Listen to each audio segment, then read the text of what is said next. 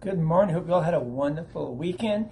Um, today, this is Monday, the 13th of September. And this week, I'm going to look at just three verses. And they come from the Old Testament, from the book of Ezekiel, the 36th chapter. And we're going to look at verses 25 to 27. So if you have your Bibles with you, open up and let's take a look at it together. So the prophet says, I will sprinkle clean water on you and you shall be clean from all your uncleanness. And from all your idols I will cleanse you. And I will give you a new heart and a new spirit I will put within you. And I will remove the heart of stone from your flesh and give you a heart of flesh. And I will put my spirit within you and cause you to walk in my statutes and be careful to obey my rules. That's our text for this week.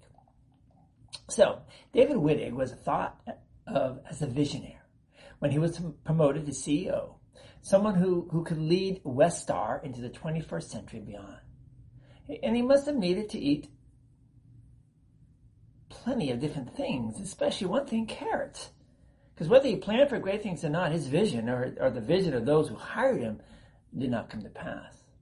I wonder how many times it happens in, in, in your life, my life, that the things that we plan and envision end up turning out a lot different than we thought.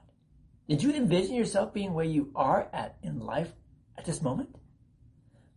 My guess probably not. So Jacob planned to receive a great inheritance from his father.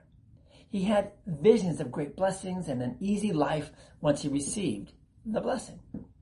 The last thing he planned on was to go live in Haran. But let's recall the history. Jacob had bribed the birthright away from his brother Esau during a time of hardship and flat out stole his blessing through lies and deceit.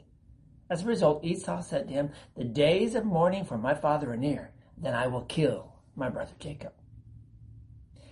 His brother was going to kill him, so his mother had to come to his rescue after her harebrained idea and sent him off to his uncle Laban. Now, this was not going according to Jacob's plan or vision for the future. But God also had a vision for Jacob's future, a comforting one. God wants us also to see the vision.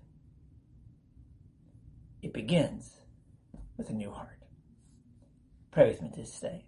Almighty God, fill me, fill us with your spirit so that, that I, so that we may have a clean heart, have a new heart, one that is focused on you. Amen. Would you love to have a clean heart? A new heart?